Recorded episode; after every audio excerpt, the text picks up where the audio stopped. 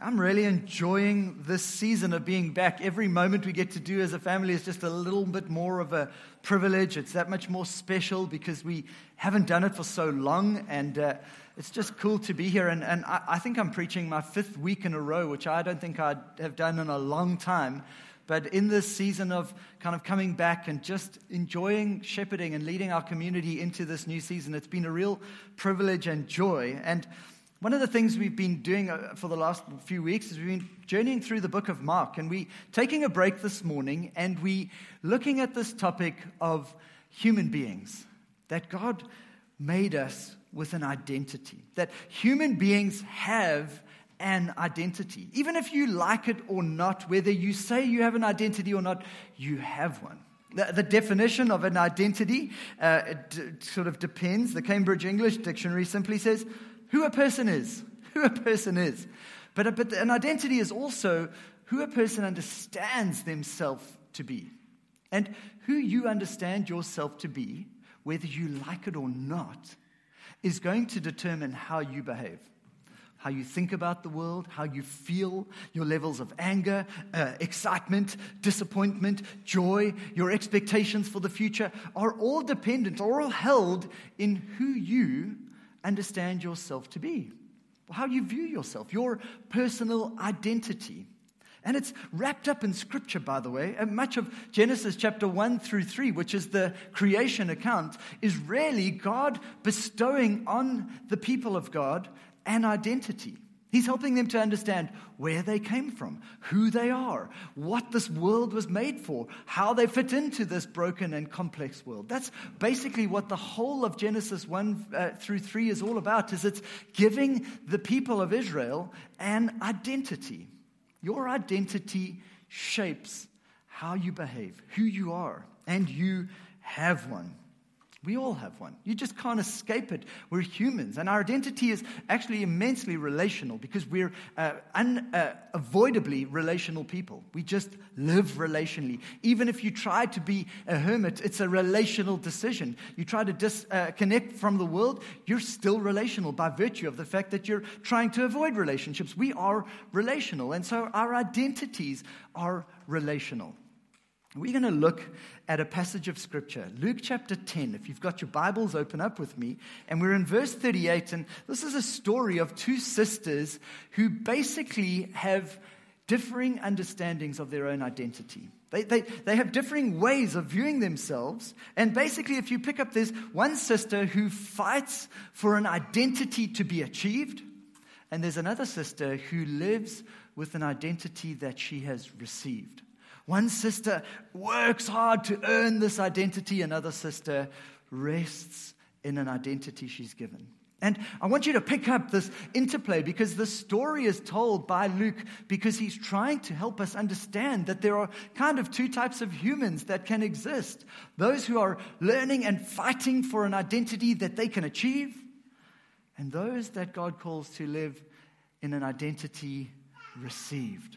And you'll pick up the difference. And it is fairly challenging, to be honest with you, as you go through this text. And so let's read it. I'll pray, and then I'm going to do a brief teaching on it, and then we'll go. So here it goes Luke 10, verse 38. As Jesus and his disciples were on their way, he came to a village where a woman named Martha opened her home to him.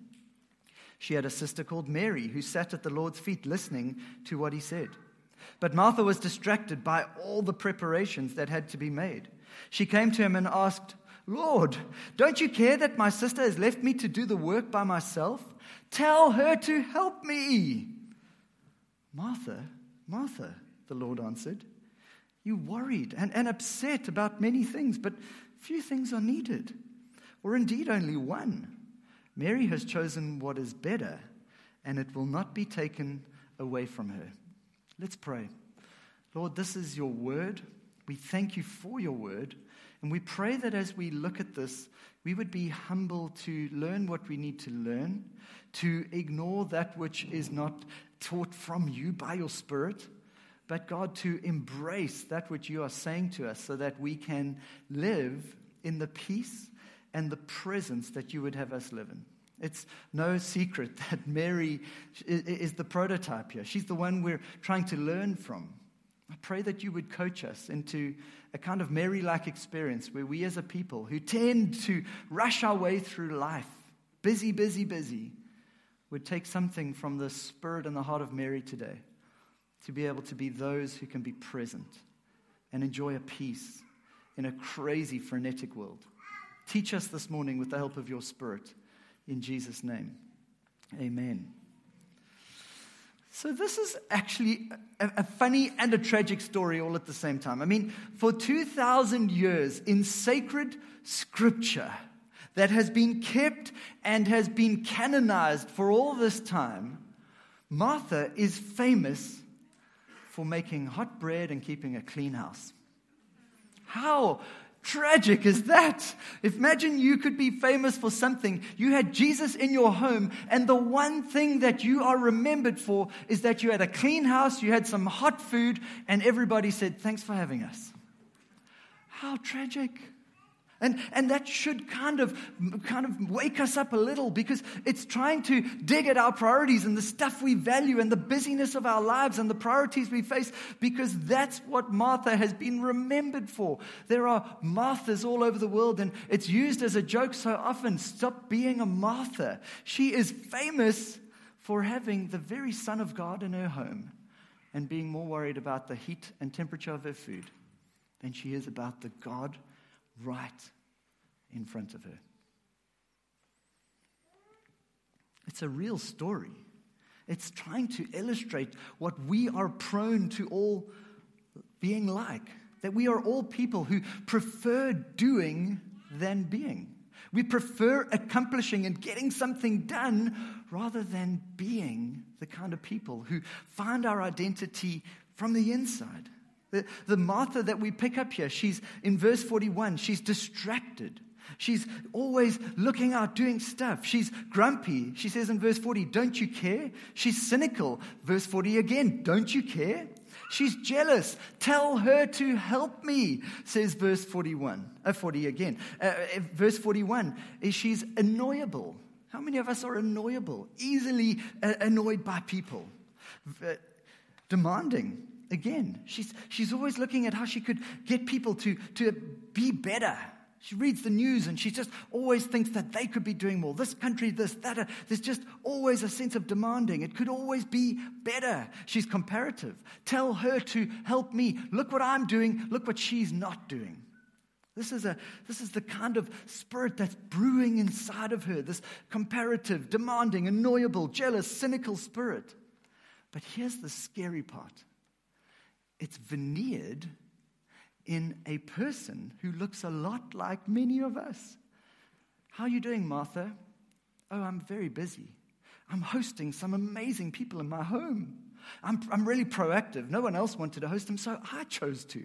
She's busy, hospitable, proactive. She's productive. She's making stuff. She's effective. She's appropriate. She's doing all the right stuff at the right time. Martha was probably the, he- the head girl of Bethany High. Let me tell you, she was the girl who got it done. She wasn't a nerdy person nobody wanted to hang out with. She was a proper get goer, doer person. But sadly, she wasn't present and she wasn't peaceful. Something we all so badly want. She wasn't present, she wasn't peaceful.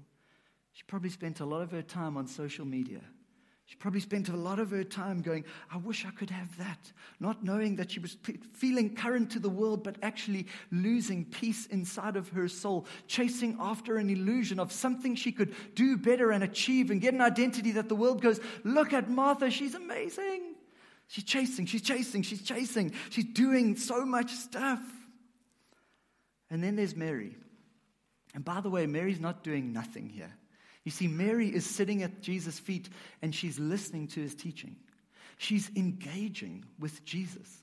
So, this is not a, a, story of one person who does a lot and another person who does nothing, and Jesus going, No, it's cool, just do nothing. You know, the slobs of this world, that's what it's all about.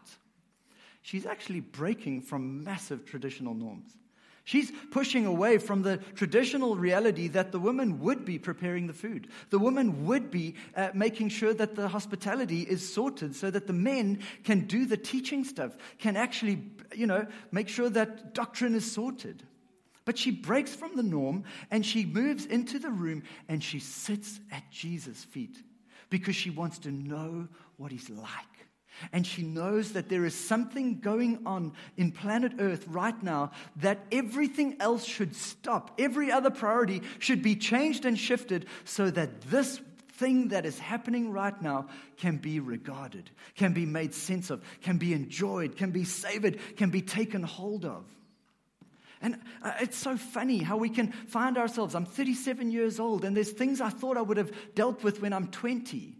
But I've still got stuff that keeps following because, in some ways, the Martha in me just keeps doing, doing, doing. Somewhere subconsciously, I'm trying to achieve an identity when actually there is something in us that knows that we were made to be before we meant to do.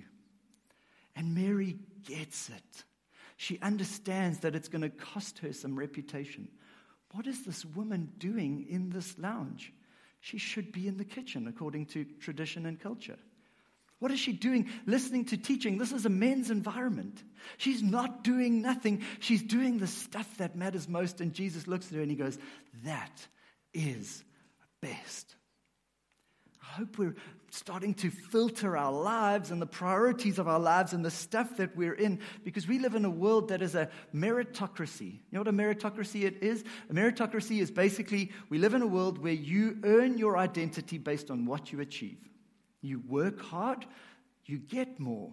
You don't work hard, you don't get.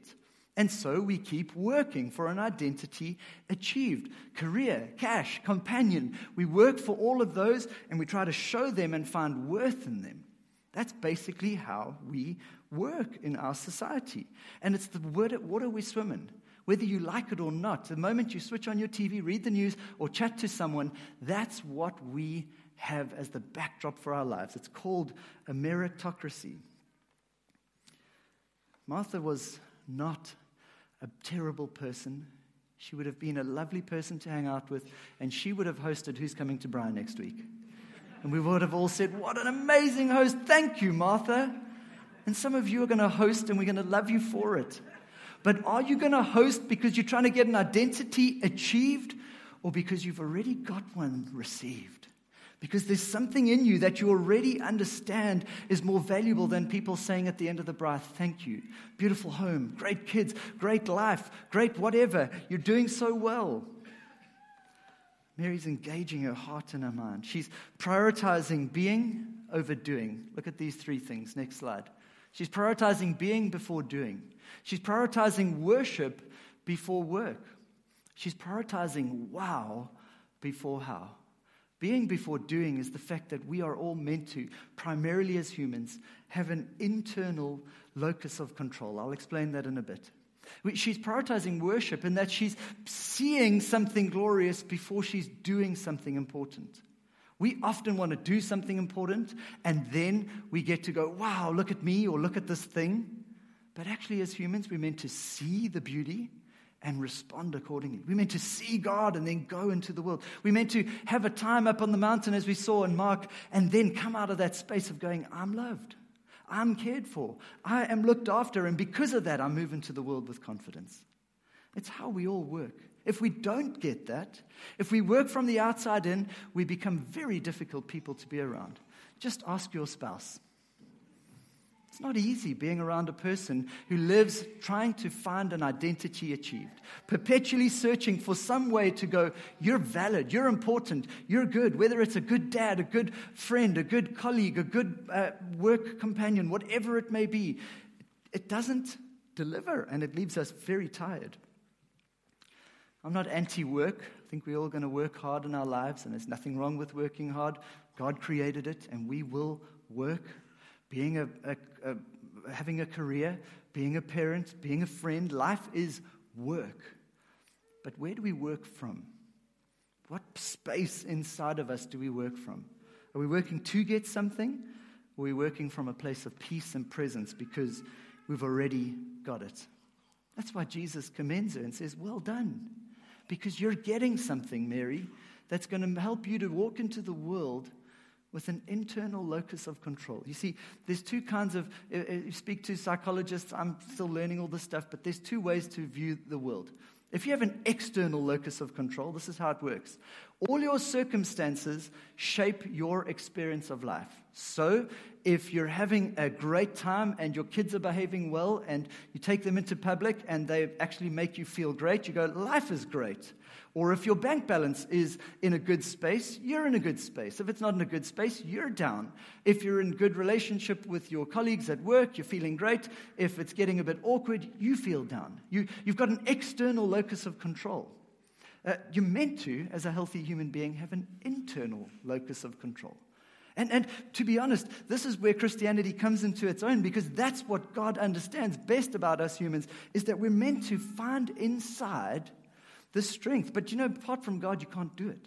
It's, it's impossible. An internal locus of control says, you know what, the bank balance isn't what I want. And this person didn't say what I hoped they'd say about me. And uh, this uh, work situation hasn't worked out how I'd hoped. But you know what? I'm actually loved already. And, and I know the one who provides, and I know one who cares, and he's already shown me his deep, undying love and that he died for me. So I walk into the world, and you know, the most important thing for me personally as a human is that I know that his baptism was my baptism. And when he got baptized, he came out of the water, and this father's voice said over him, You're my son, whom I love, with you I'm well pleased. And so, whether I've had a good day or a bad day, I walk into the world going, I'm his son whom he loves, with whom I'm well pleased. And nothing I can do, if I'm doing faith right, nothing good I can do and nothing bad I can do can change the internal locus of control because inside of me, I have a word that's spoken that will far transcend any of the good or the bad situations that I'm facing. Mary is able to enjoy peace and presence, something all of us want I so badly want to be better at being present to people, present to God, not distracted by all sorts. Because she's receiving in super abundance what she could never achieve in all of her doing.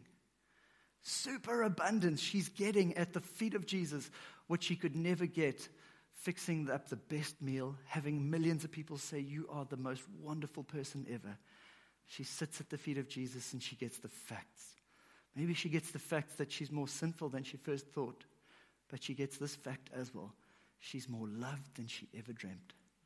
And when she juxtaposes that, she goes, I'm humbled, but I'm empowered with great confidence. I'm broken, but I'm loved.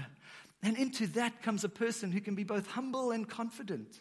And this journey of identity is us uh, juxtaposing the fact that nobody wants to just be confident and arrogant, and nobody just wants to be humble and pup. We're called as followers of Jesus to have a beautiful balance of humility and confidence, all living inside of one person because Jesus comes to coach us into humility and confidence. Humility and confidence, two pedals of the bicycle that I, in my experience, know that only the gospel can provide. Only in the death of Jesus and yet the beautiful resurrection of Christ can you fit into one experience humility and confidence, something all of us so badly want. And Jesus provides for Mary this life of presence, present to God, not rushing, not like Martha, who's doing so much stuff and yet she doesn't even know that God is in her home. Isn't that a scary thought? It, it's probably one of my, my healthy fears that I have is that I could live on God's earth and do so much stuff Honestly, I could lead a church and we could plant this beautiful community that I love and I know God loves, and I might still not be present to God. can do everything, we can do so much stuff, but not know that God is in the house because we're so busy doing.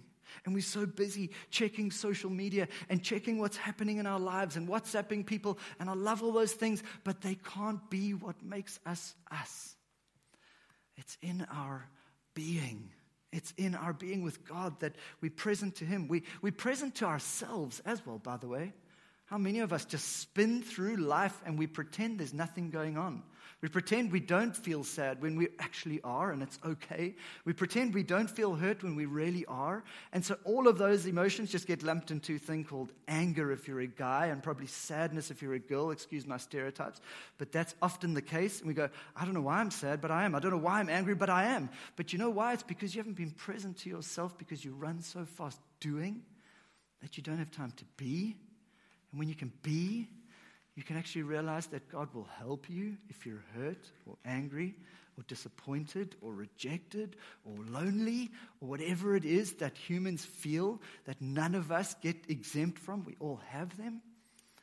And in that space, we get to be present to God, to ourselves, and then present to others.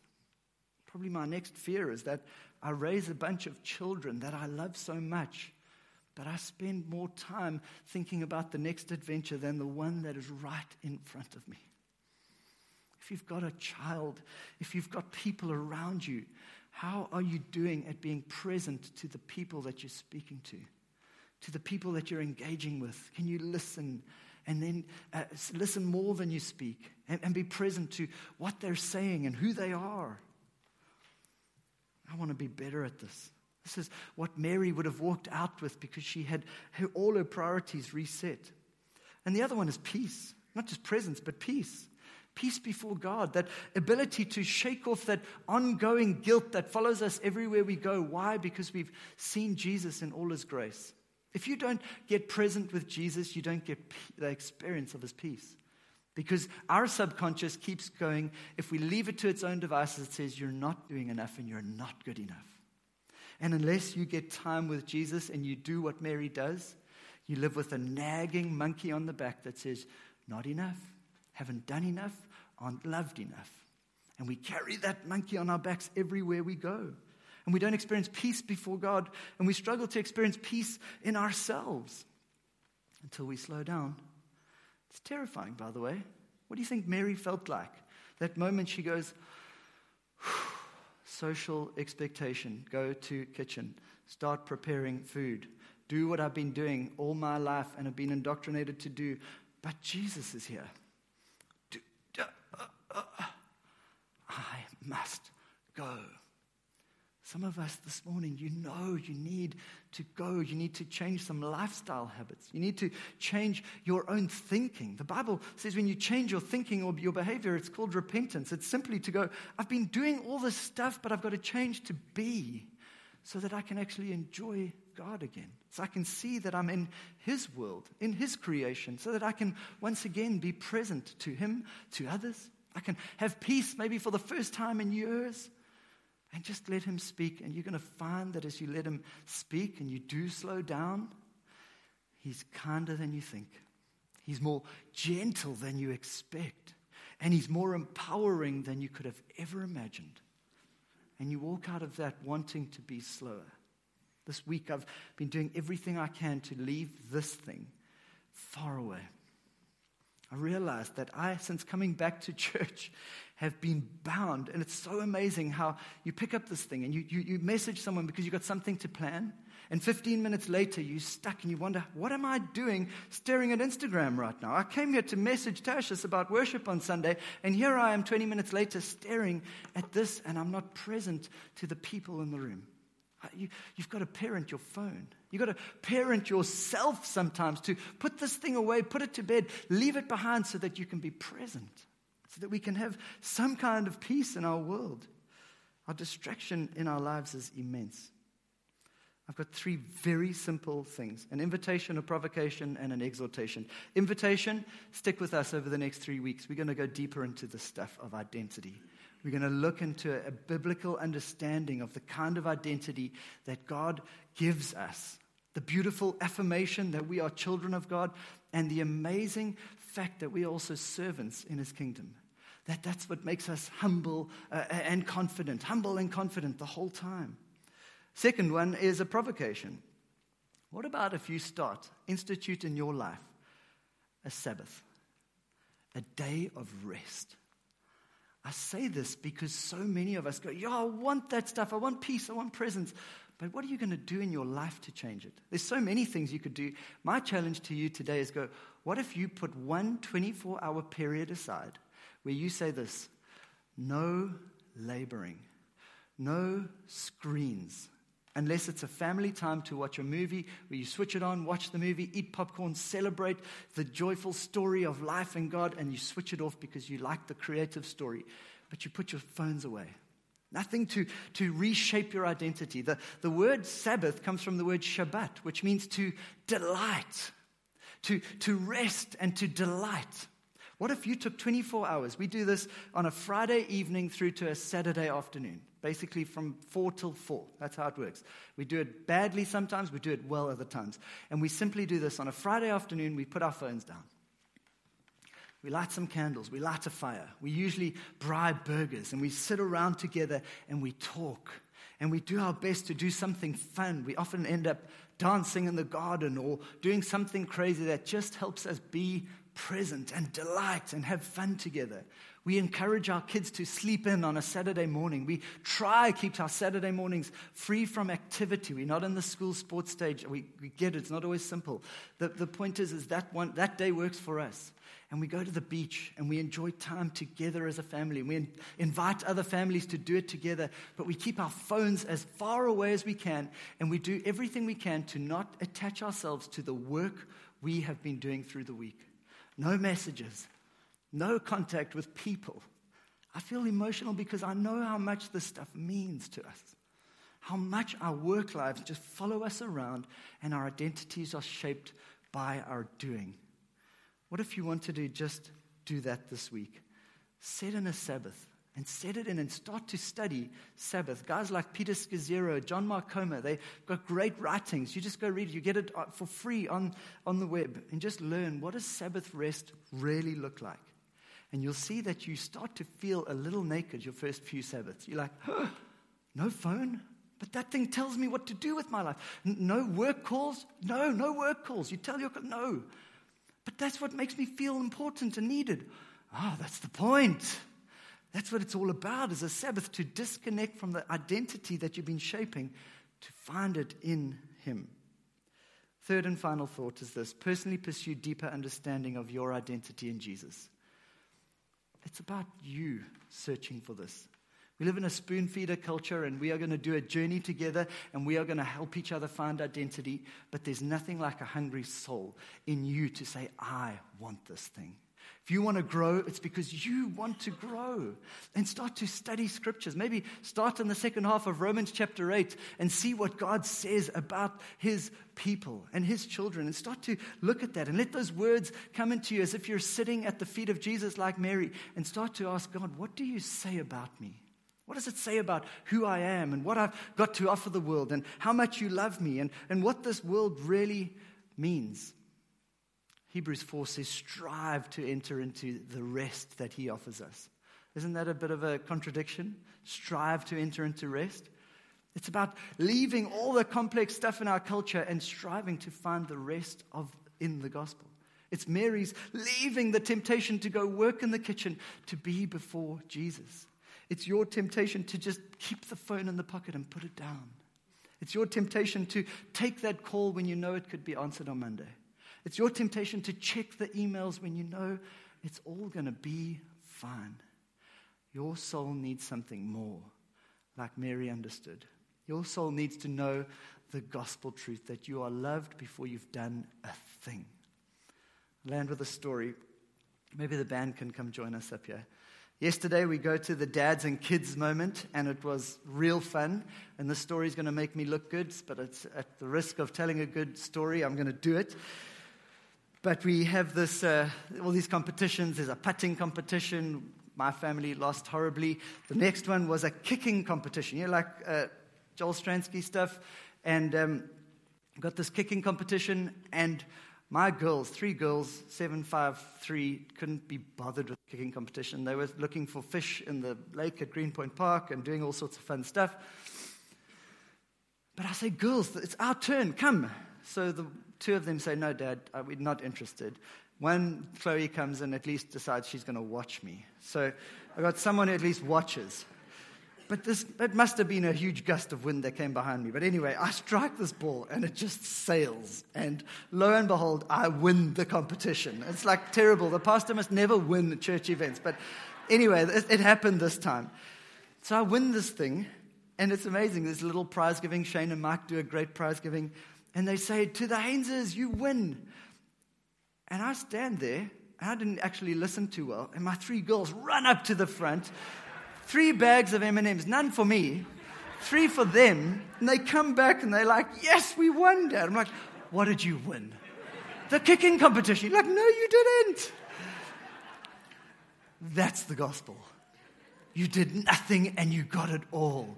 We weren't even alive when Jesus lived for us and died for us and rose again. And yet he did it for us so that we can stand loved nonetheless.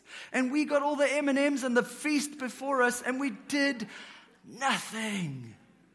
You're beloved. You're cared for. You're thought of. You're, you're fathered by a God who will father you better than anyone ever could. You have words of care and affirmation over you that you couldn't dream of.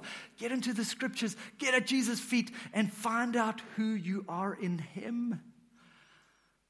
Put this thing down for a while and let Him love you. Whatever you need to put down, switch the TV off for a day and let Him love you. Stop working for a day and let Him love you. And then make that a daily habit and find lots and lots of ways because He loves you. And He will start to take the sin out gently, sometimes more vigorously, but because He loves you, because He cares. And that locus of control that's been so set in all your environments will start to come inside.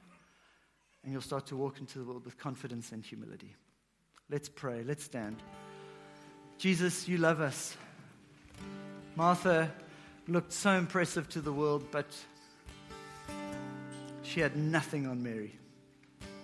Courageous, brave, faithful to just do what was best. Some here right now, you, you just, you're coming to Jesus for the first time. I just can feel in my heart you're coming to Jesus for the first time and you you're saying, Yes, I need to follow. I'm, I'm, I need help. I need the peace. I need that presence. The scriptures just say, Turn. Turn away from your life of you being in control. That's what the scriptures call sin. You're, you're leading your own life. Leave that stuff. Stop it. It's not helping you. And trust in Jesus.